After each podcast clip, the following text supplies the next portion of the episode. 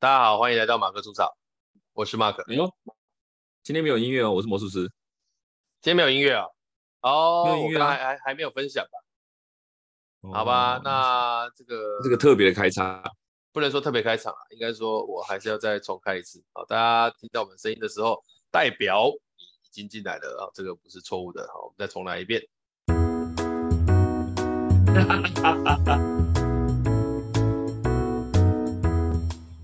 好，欢迎来到马克出草，我是马克，我是魔术师，我一天做两次开场，啊，蛮爽的啊，不错啦，啊，没有啦，我跟你讲，我要跟你讲，等一下这一集不能录太久，我等一下再小再再小朋友，不能够让你这边线上，哦、对，还是还还是要还是要尊节尊节，对对对对对，好啊，那今天呢，我们要聊的主题，因为八月了啦，哦，八月了，其实。哎、欸，我先讲一下，八月其实有很多学校都会有新的人事命令不打。嗯，不知道你知不知道这件事情？知道吧？对啊，知道啊，差不多八月开始，因为九月开学，他们会抓一个月的时间做这件事情的。对，像我的那个我太太，她之前前一年是做事务组长啊，到七月卸任，嗯、卸任完之后就没有继续当事务组长，这个就变成就那种。正职缺的人去当的这样，嗯嗯嗯，所以他八月份现在就是水深火热啦，哦，也是带小孩带的稀里哗啦，那这也没有办法，因为我八月份就比较忙，那所以我们就都协调好了，早就之前协调好了，尽可能在这个过程当中就是协助啦。那这个这个这个所谓的这个误打哦，我跟你讲，很多学校这种误打都很好笑，我已经看了好几他那种布达哦。他不会事先跟你讲要叫你调到哪个单位，你知道吗？没有协调还是没有预告？没有，大大家就好像在盲猜盲盒。哦，就所以，比方说，好，我这样讲好了。比方说，像组长、嗯、组长，比方说各大学的这种，呃，什么组长啊，什么教学组长，什么组长怎么样？这种这种算是什么？哎、欸，第二级的长官，就最最高等级的长官就是一级长、一级主管嘛。一级主管就是什么什么学务长啊、教务长这种这种叫一级主管。嗯啊，由他们他们人去抢，可是他们在抢的过程当中都不会跟你下面讲说你会去哪里，然后突然间哗啦布达出来就那个，哦，没没有往下协调，就上面自己决定这样子。没有没有没有，那当然他当然你你你可以你可以提出说我不想去哪里，或者是你可以提出说什么，这个都有办法。嗯，对，只是说。就是这种猜盲，这猜盲盒的，其实都我觉得都蛮蛮怪的。就是我一直都在想说，为什么学校要用这种方式？是不是公务机关也都是这样？那那那你为什么不像公司里面大家讲好是让你到哪里要要讲一下，然后确定一下这个彼此的这个工作能力是不是可以负荷或干嘛，就直接这样换？这很怪啊！公司应该更没协调吧？公司人事部打搞不好更那个哦。没有啊，就是公司人事布达会会中间会很多动作嘛，他会有哦。但除非是 在抢一个职位，不然他很少会有那种，比方说你是新加部的经理，那他没事把你调到这个人事部当经理，不会啊。他很重视你的职能发展，就是你都在这个部门被培养起来，干嘛没事把你调到你你都不会写程式，把你调去改管管程式合理吗？不合理吧？呃，当然，当然是因为能力会协调，但是说，呃，如果都都都能做的话，要去哪边，他会更尊重你的想法。企业企业就是没有那种很少那种都能做的那种场，因为他就是你本来开一个缺，就是应征这样的专才进来，啊，不像学校那种，哎、嗯欸，学校搞得好像你讲的很很有道理，学校搞得好像都就变成都能做，你知道吗？就好，我 你可以当，你可以当助教，你也可以当什么，对。啊、这种就变成很特别。那为什么他今天要讲这个？嗯、你知道，我有一个朋友在那个南部的一间，应该算是技术学院还是大学，算大学，因为已经升格了。现在南部好像说，对，就是有那种在南部的这个上班。然后他他本身是在，因为他其实。有有点是小朋友啦，就是离我的年纪也没有多少，不不是没有多少，就离我的年纪很远的，嗯，啊，他就在那个里面当这个，呃，一个一个小小的专员这样，嗯，对，那、啊、他们专员其实要做的事情就是要办很多服务学习，现在服务学习的计划是蛮多的嘛。嗯，而且要转板、转转转案转板那种。对，其实他也他也他也他也不算是正职，他有点像是那种，这种这一年一聘的，其实这蛮辛苦的。说坦白一点，也没有保障，嗯、大家都没有办法给你太多的这个承诺啊。但是就是说应该都会有啦、嗯、啊，但是就是呃，他是吃那个计划的经费啊，他那个计划被腰斩了，说实在，人家帮不了你。对对，像之前那个卓越计划没有了之后，就很多人就哇，就啊，那也没办法，就没有经费啊，那个总不可能让你做领甘心那种也没有。对，找不到经费帮你弄一个职位嘛，那没有经费，对啊？嗯，然后他就跟我分享了一个职场鬼故事的，职场鬼故事，哎，我觉得这很有趣，因为他跟我打电话的时候就跟我讲说，我跟你讲，这是个职场鬼故事，我说。怎样怎样职场鬼故事？你在学校还是有什么职场鬼故事？我跟你讲，才鬼嘞！我说多鬼到底有多鬼？他说哈，他说很有意思哦。他们的他们那个组的组长哦，本来都是有一个大哥在当，嗯，有一个大哥在当啊。那个大哥呢，话很少，然后当的其实也不错，嗯、当的也不错，嗯。然后当到学期中的时候。哎，突然跟学校有点冲突，美送啊，嗯，对，他就美送一一一气之下，哎，不知道为什么，突然间哦，他就没有当组长，就突然间从别的部门调来一个人来当组长，是上面的决定还是他离职还是什么？哎，这就是一个鬼故事，就是说没有人知道，他但他还在里面哦，他没有离职。而且最恐怖的是，他变成那个单位的专员啊！意思是说，他本来是组长，然后莫名其妙空降了一个人代替他的位置，然后他并没有被调走，反而在原单位降职了，那种感觉。对，哦，那 真的是鬼故事，这很鬼吧？这，这鬼是一回事，这这个过程呃发生之前，他有任何的消息或者是？哎，就没有征兆，就只有他跟那个上面的人吵了架，这件事情大家知道而已。嗯，所以感觉起来就是上面要弄他那种感觉，可能想找一个好控制的，有可能。哦，所以不见得是上面要把他 fire 什么之类的，只是说他觉得说啊，你你不是受控，所以我找一个可可控的。因素这样，而且据你的据说啦，据说据据一个这个，诶、欸、非官方的小小道消息，上面的人还跟这个新来的，这新来的是个大姐，嗯，他还跟这个大姐说，啊那个男那个那个原本在这里当主任那个男的，如果在这个部门里面还是给笑给笑，你要跟我讲，我就把他调走，不要让你难做事。哦，讲到这种、哦，所以是说。原本他在那边是组长，他只是跟上面产生冲突，然后上面找了一个人来，但是他又不愿意放弃他的，比如说经验啊或能力啊，所以原单位降职，但是该做的事情还是要做，这样子，类似吧。但是因为他已经不是组长，所以他不用管很多事情嘛。啊，对啊，对啊，对。所以就就这种背景就会变成整个部门很吊诡，你知道吊诡什么？就是大家很多事情。也不知道要不要去问那个空降来，我们就叫他大姐 A 好。嗯，大姐 A 组长，然后原本是一个大哥 B 组长，然后他又去问个大姐 A 组长，他好像不太懂，因为他是空降来的，对对我们这个组业务其实不太理解。对啊，对，然后然后大家就会私底下对私底下去问 B 这个事情该怎么做，啊 B 就很尴尬。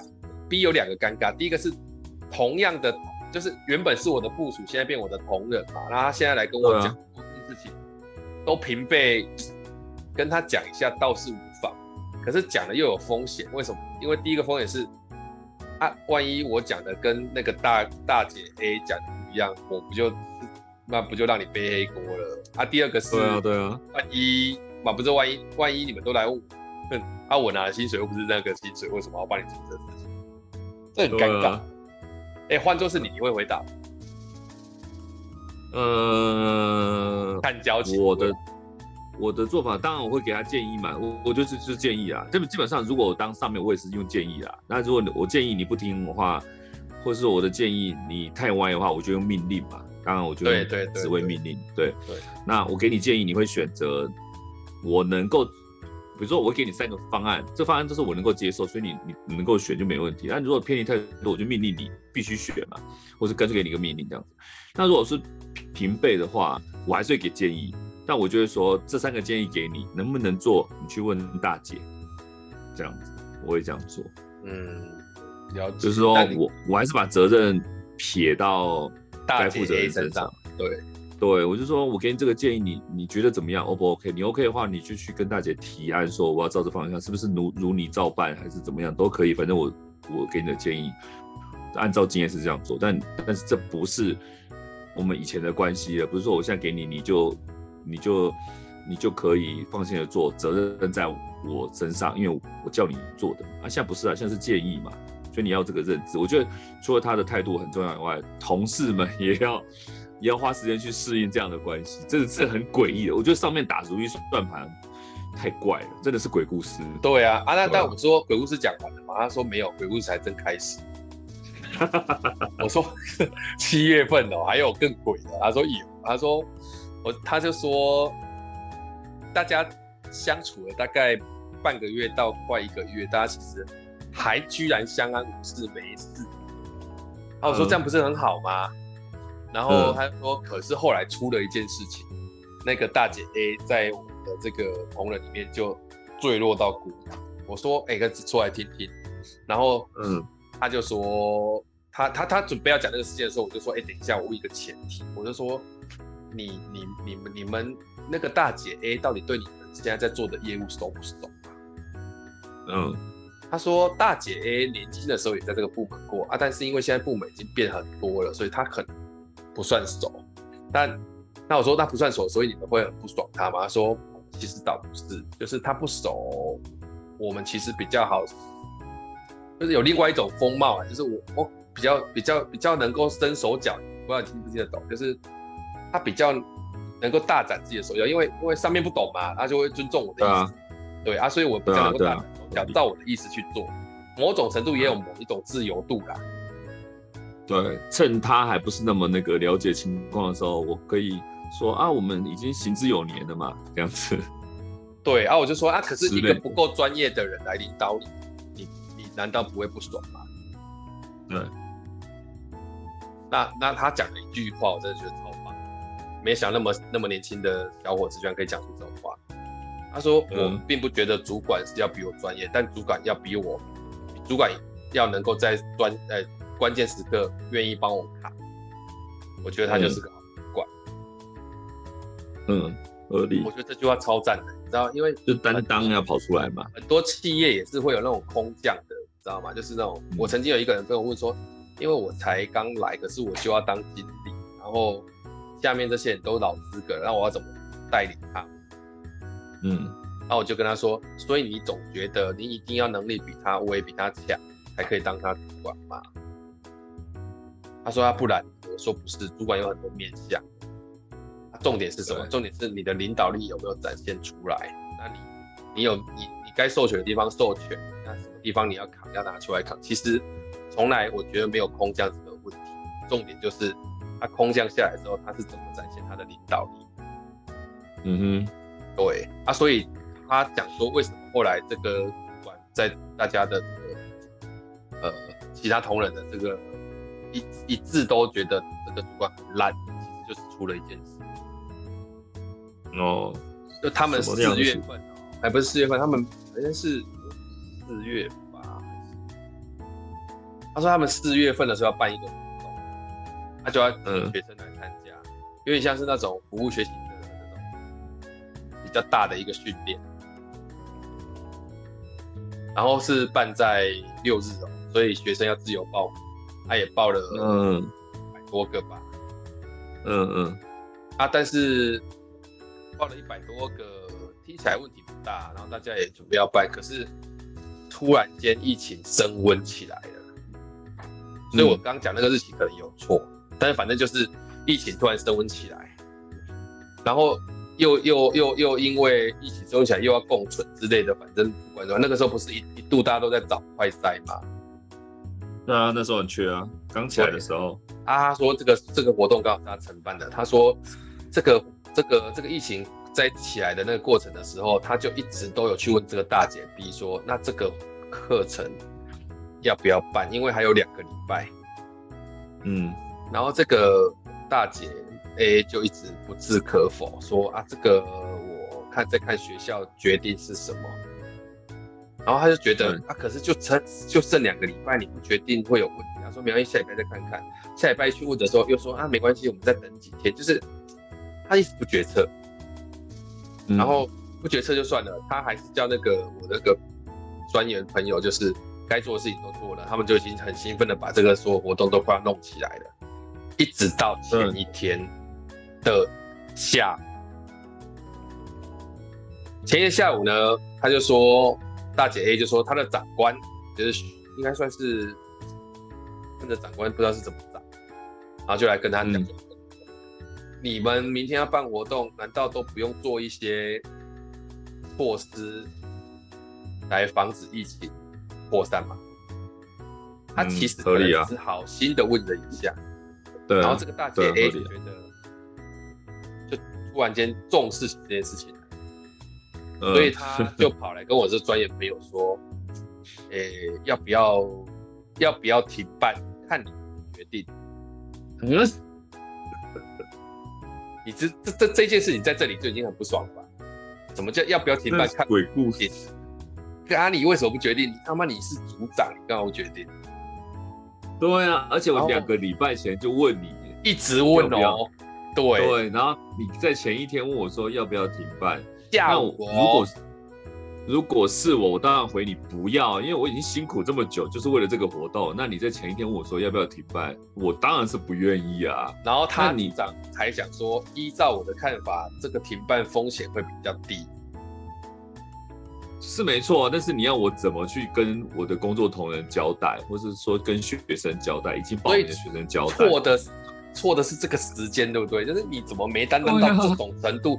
明天就要办了，东西都弄了，然后你这样，然后你要我决定，所以意思是说，我现在跟大家说，你们不要来了，然后怎样怎样，然后到最后都是我怪在我身上喽，怪嘛？我怎么可能？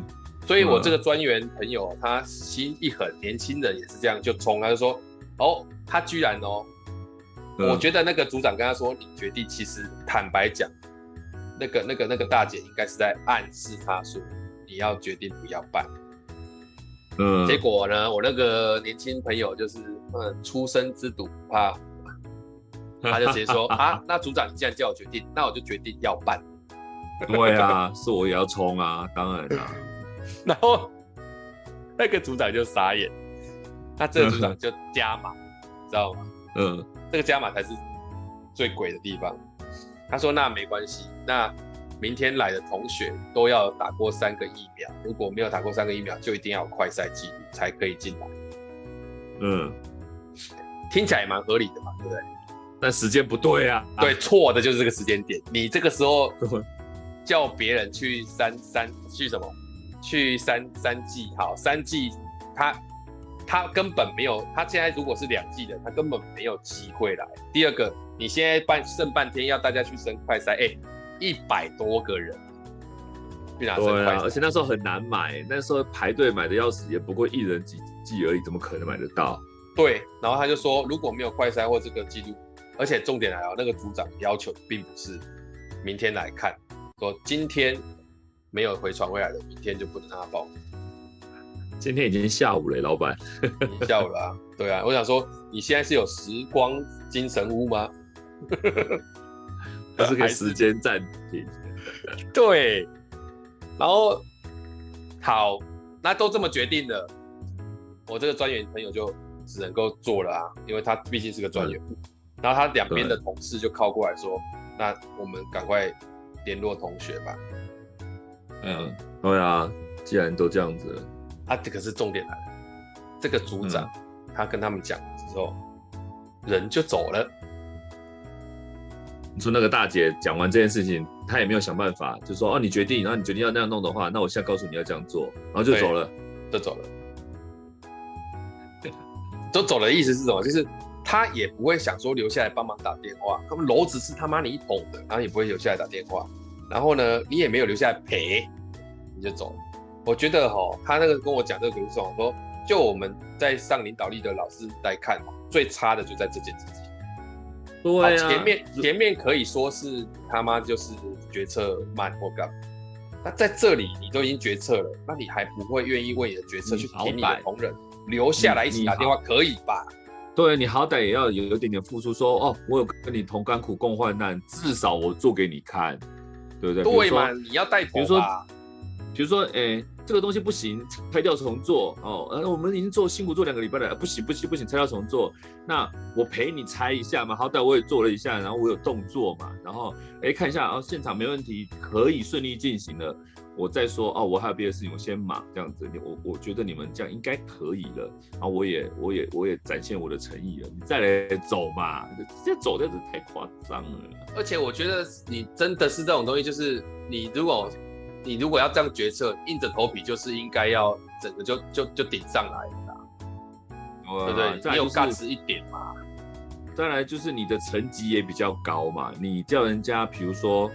呃呃，做快筛这件事情，那在你的层级或是在你的影响力下，你要怎么帮忙嘛？你叫一个专员做这件事情，如果说你今天是一个组长，你你横向，你你的横向或是纵向，你可以纵向去做，比如说跨部门的合作，你可以找别人或者你用的人脉去帮忙，去他们找，比如说找快筛或者找什么，用你的资源去帮忙，这都是应该你身为那个位置可以做的事情啊，什么都不做太夸张了。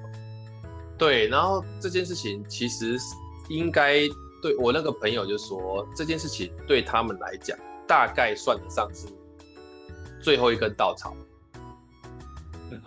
最后一根是因为你一开始其实也没有说，就学校把这样发来，哎，人换来换去，好像也蛮正常的。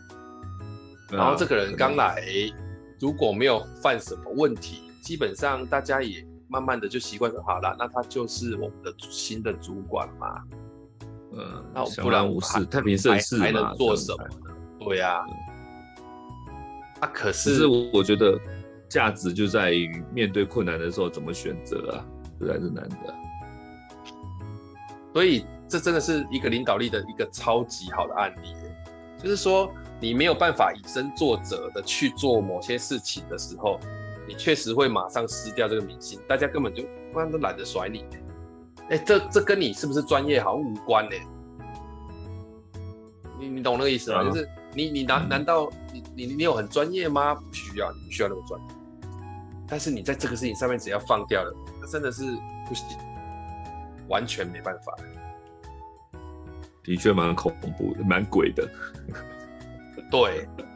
他、啊、这种这么鬼的情况之下，就我就说，那后续呢？他说后续他大概讲什么，也没有人要听他了。一定啊，这这个只要有先前的案例发生，就是这样。这次对我，我觉得这这不要说是从这个组长那个上面，当然当然，他说隔天的活动还是办得蛮成功的啦。然后我说、嗯、那组长不会没来吧？他说也有来有来，还上台致辞，搞得好像都是他的功劳一样。嗯有什么功劳？他的功劳。对，那那我我觉得这里就要跟听众朋友分享，就是说，今天如果一个主管空降来，确实大家是会有疑虑的，这我觉得一定没有问题，一定会。嗯，因为不太可能说随便换一个人来，你都觉得 OK。嗯。可是那个信任感已经这么低的情况之下。唯一能做的事情是你要重建你的信任感。嗯，但他很多人都以为说，我只要够专业，我的信任感就一定会在。可是事实证明不是这样子。嗯，就是那个信任感其实不是来自于说你够强，你很威，你很厉害，所以你的信任感，而这个信任感才会才会出来。其实都不是嘛。呃，不是啊，是那个我们当面讲叫看展啊，你看展够不够，这是综合的。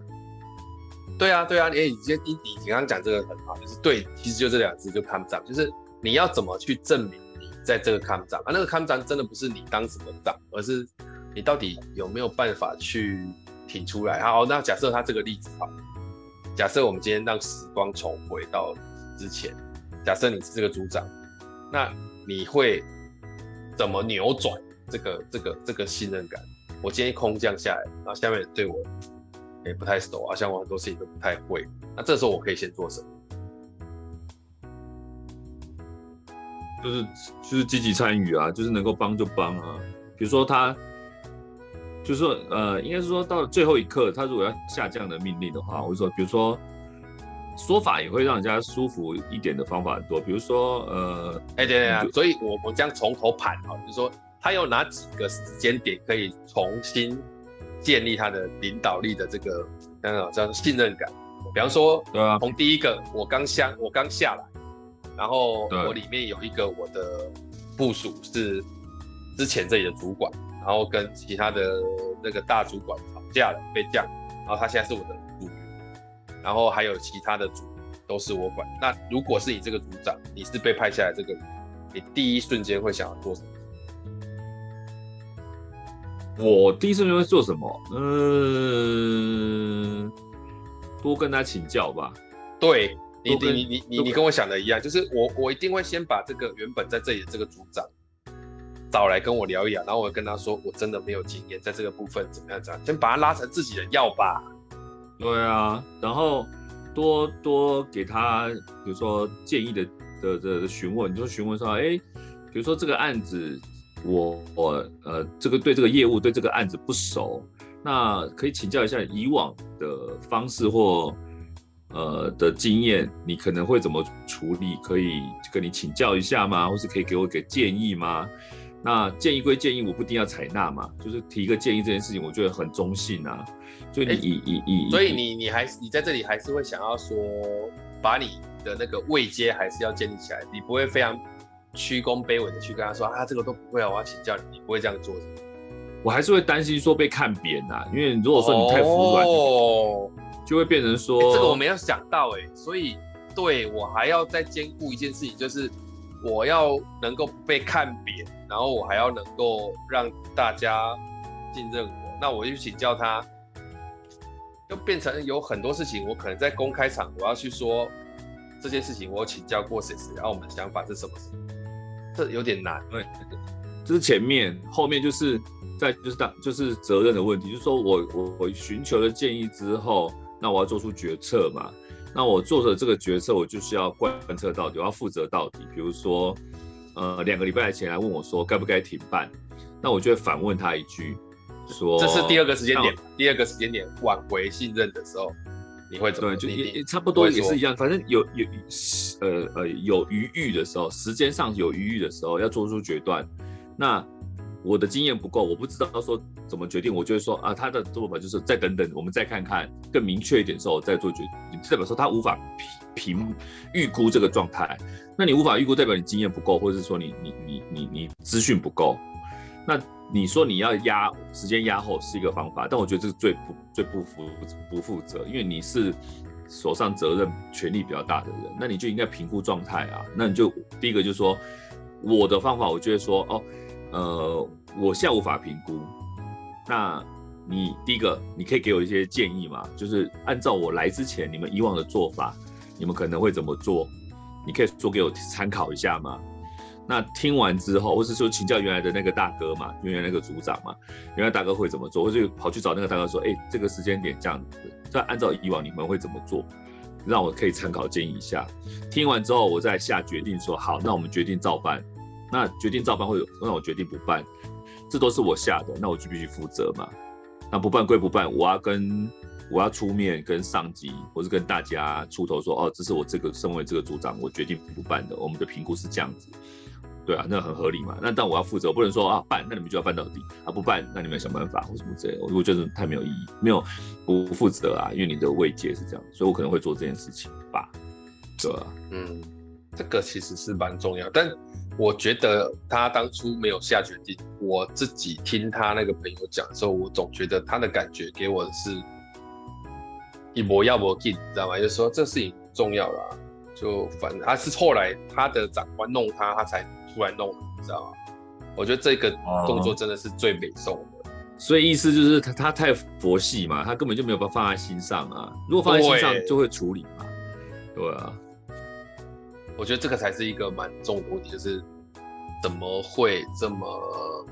哎，的确有这种。就是这种呃呃呃呃，这要怎么讲？职位的人吗？这算官僚？我到一个高度之后，我一天到晚在想说，不要发生事情，不要发生事情，我就是无为而治。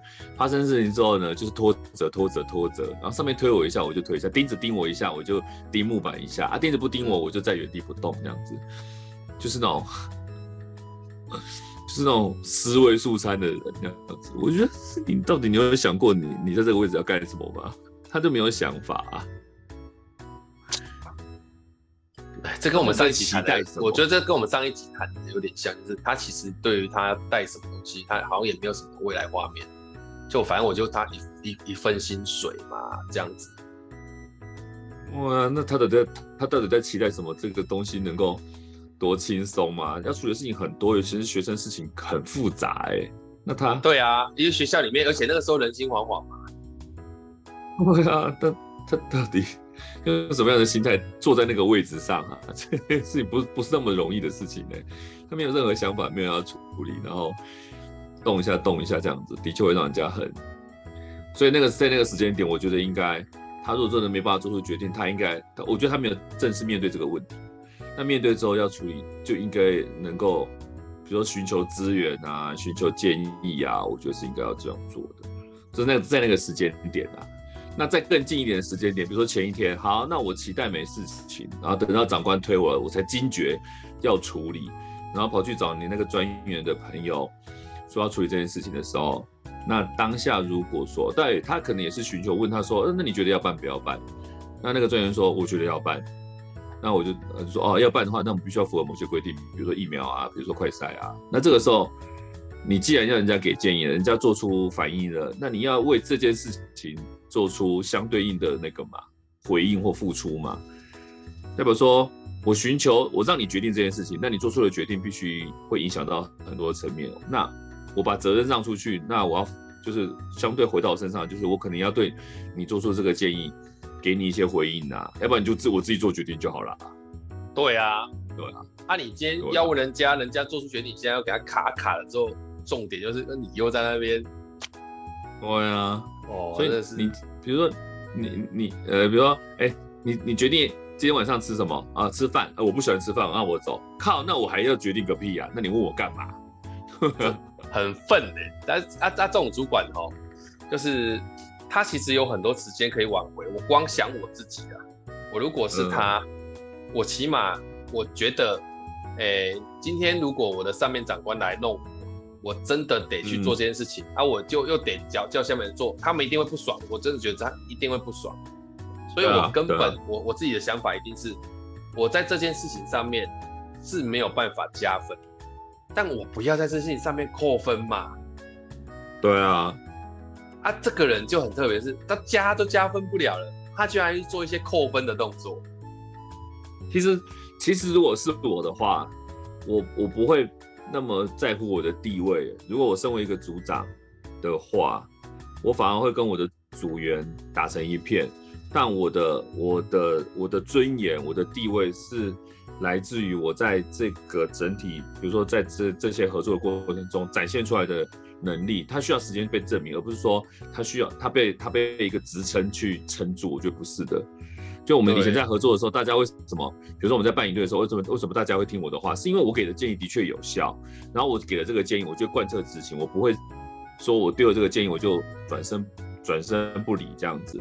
他的这个是来自，就是讲看展，他是来自于综合的这样子。所以说，如果说今天遇到上级盘问我说，哎，那你们有做相对应的处理吗？第一个，我能我能在我自己这边处理掉，我就处理掉，我直接跟上级。官腔说：“该做的我们都做了，然后呢，活动都没问题。因为我也知道长官有可能只是随口问问，那我就随口打发他就好了。因为只要不发生事情就不发生就算了嘛。那如果说多想发现，哎，对我们没有快筛。如果说比如说活动办完之后，那个疫情在这个活动里面扩展开了，就代表我想的不够周到，那责任在我嘛。那如果没发生就算了嘛。那如果你担心这件事情要负责任的话。”比如说要做三剂疫苗跟快筛这件事情，我会跑去跟专员说，哎、欸，我们有做这件事情，有一个挑战，对我们，或者说我们接下来有一个挑战要做这件事，就是没有先，我先会先问说，哎、欸，那我们有请同学给我们看疫苗证明，或是有同学做快筛吗？然后专员说没有、欸，没有，你又没有交办，对，通常专员不会说没有、欸，你没有交办我。因为这种事情不是组长要做的事，嗯，专员应该要想到，只是我们大家都漏掉，而且这没有好怪谁，因为我们也是第一次遇到这个情况啊，对，也没有这个可可能没有想到要这么细，对，那这时候我们变成统一战线了，就是长官来弄我，我们的敌人是谁？哦，是长官，所以所以你讲的这个，你讲的这个道理，应该是说你想要把它。你说都已经这样了，那我至少在这件事情上要跟你站同一战线，我们才有接下来。因为我不是领导你一次而已嘛，对嘛？对，所以说我我必须要对这个东西负责。那我现在告诉你，我我第一个先问你，我第一个这样做也会有一点点怎么样分担责任的感觉是，你有想到这件事情吗？你没有想到，所以不是只有我错，你也有错啊，因为你是承办人员啊。哦，这一招就变成同一战线嘛？对，哦、这一招对啊，我们都糊涂了，所以。那我们来一起处理嘛？那这是我，我有我的位置，我的责任一定比你重，所以你是专员，你要做的多一点。我要你是全部都先打成被告就对了啦。对，所以是说，哎、欸，我们没有做这件事情，那怎么做？因为上面已经调交付我们了，我们必须要做处理。如果不发生事情就没问题，我扛。呃，如果发生事情的话，我也要扛。那我们要一起处理这件事情，你也要扛啊，因为你是承办嘛。那我们怎么办？我们就是要赶快调学员体证明，然后要做快筛。那这件事情你可以吗？你去弄，然后我来怎么样可以帮到你？这样子，第一个你责任可能会少一点，再第二个就是我跟你同一战线，你不能怪我啊。嗯嗯，没错，我会这样做，虽然可可能会失去一点点那种上级的那种该有的那种高度了。因为有些大家觉得上面的，哎，我觉得组长跟专员也没有高到多少啦。对呀，也没有高到什么地步，所以我会觉得大家统一战线，我们一起去面对这个困境，搞不好处理完之后，我们就有革命情感了，那不是更？对呀，对呀，对你讲对了，就是这个革命情感其实建立起来会更不一样吧？对啊，反正这件事情是加分的，它不会，它不会造成太大的扣分，你完全变成不扣分哎，这其实是一个超扣的，是一个扣到，它是一个绝境逢生的感觉。你你搞不好你可以因为这件事情婉转你在组内的形象也不一定。我觉得这就是、嗯、这就是怕事吧。说真的，就做很多事情就是先属属性，你知道吗？没事就没事，啊有事的时候他也不想要在这个事情上面受伤，所以他就一推出去，大家看谁喽，谁是倒霉鬼喽。这样，他完全现在就是想要活在体制下，用体制去撑他自己啊！对对，就用你在想是怎么的到位啊？对，他是他他他没有想要自己去当这个组长，他是用体制给我的这个权利去当这个组长。对，然后我就活在体制内嘛，我就领这个体制给我的的，薪水嘛。啊，你们要怎么样？意思就是这个位置是谁，他根本觉得都无所谓了嘞。对啊，好恐怖！我真的超恐怖，我这朋友要做事。他超恐怖的啊，超恐怖的啊。他可能有在做事，但是他没有想要做到怎样的事，这超鬼的啊！就是意思就是说，我我看我我整个就已经是体制内的人了啊，他弄不走我，我也洗不了他，那就这样吧。那你们也不要给我出太多事情，反正就是这样弄到我觉得可以退休就 OK。哦，恐怖。对，他脑袋瓜想的是这个组长谁来当都一样嘞。阿高、阿猫、阿狗来当都一样，只要不出事都是好组长。对，可是明明就不是这样子啊！对，明明就不是这样子。那个自我定位没有没有想好，这这一定没有办法当好。对，虽然虽然说我这个朋友现在后来离开那个学校了，偶尔我遇到他还问他说：“啊，你后来那个传说还没继续写下去？”嗯，他就说他也没有回去关心的。不过听说那个组长后来也被罢掉了。啊，他是这样说啦，啊，我是不知道是不是有啦，哦，还不确定是不是？因为八月份刚到嘛，我也还没有去问他说，哎、欸，那这个，因为因为其实这很难讲，因为八月还会有一次调整的机会，那你就要看他在他的主管身上的 credit 有没有建好，如果没有，那走也蛮正常的、啊。对、啊，但其实对上级来讲，这些事情对对对往上来讲都都不是事情，这都是发生在都不是事情，对，都不是事情，对，都是发生在下面人做事的 kimoji 而已，对上面来讲都不是事情，因为他没有发生大事情啊。因为那个这感觉，这感觉就像你知道吗？你有你有看过一那种剧本，就是一个将军在前面骑马，然后就会有小兵跑过来说报报报报报报，然后就说前方怎样怎样怎样怎样。嗯，这个将军真的不会在意这个他报的脸长什么，是谁来报都无所谓。嗯，对。这就是这就是他们现在对，现在就是他们整个这个公务当机关或是学校单位最容易出现的这种事情，就是。这样这样这样下来，真的人才也不会想要留，然后走也走不太太远，然后每天都在玩这种猜盲盒的游戏嘛，看到底 下个月得得当什么啊？对啊，这实在是也没法多啦。所以我说今天因为鬼月嘛，来讲个 职场鬼故事算蛮合理的。哇塞，我觉得我我觉得这可能还不是大家听过最鬼的啦，因为职场学尤其是学校。可能还有更鬼的，不是抛砖引玉嘛？欢迎大家有什么职场鬼故事可以再提供给我们，啊、呃，也可以写信到我们的 email。对，那种阶级阶级越明显的，我觉得越鬼啊。像我以前，应该也是吧？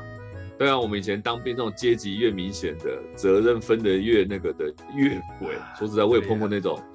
头脑装大便的那种自愿意士官啊，这才是真的各种鬼故事 啊！有机会再来讲这一集的。今天短短的到这里也已经四十分钟多了，好，希望大家永远不要遇到职场鬼故事，希望他只是吃饭的时候可以聊的话题，不要是你现在正在经历的事情的。哦，OK，对，不要太铁齿，不要说世界上没有鬼，都是骗人的。哎啊啊，这个这个是不是我们还后面还要再加一句？方便误会就是，哎、欸，这个故事纯属虚构，如有雷同，就是你。如有雷同，就是在说你。别这样用。如果雷同，以我为准，以我为准啊，可以的，可以。好了，那大概就讲到这里。希望，哎、欸，都有嘛，大家可能都经历过一些不太 OK，但但是我们还是希望大家在。呃，个人的领导力的展现上面，在那种以身作则这一块，确实它的威力还是比较大的。好，大概今天就、啊、虽然有时候可能会造成很多麻烦，但我觉得都这都是评判一个人的价值啊，就是没有什么不麻烦的，一定会的，我觉得会有麻烦的，但是都是评判你的价值吧，就是你做多少功，你你就会获得多少的名嘛。但是我是说，就是在遇到困难的时候，人的选择成就你成为一个怎么样的人嘛。那没困没问题，没困难当然没问题啊。但是遇到这些问题的时候，你的选择就会成就你成为怎么样的人。你要后面这一个，你后面这个鸡汤下的挺有意思的。对，就是你要佛，你要烂，你就不能怪人家背后讲你佛，讲你烂嘛。那你不 care，那也是你的选择吧。只是我们期待各位听众身边不要遇到这种人啊，大家都好好的，就是多关心一下别人嘛，这样子。好了好了，你这个道德课上的差不多了，可以的。好了，那我们今天就到这边告一段落，希望大家今天听得愉快啊，拜拜，拜。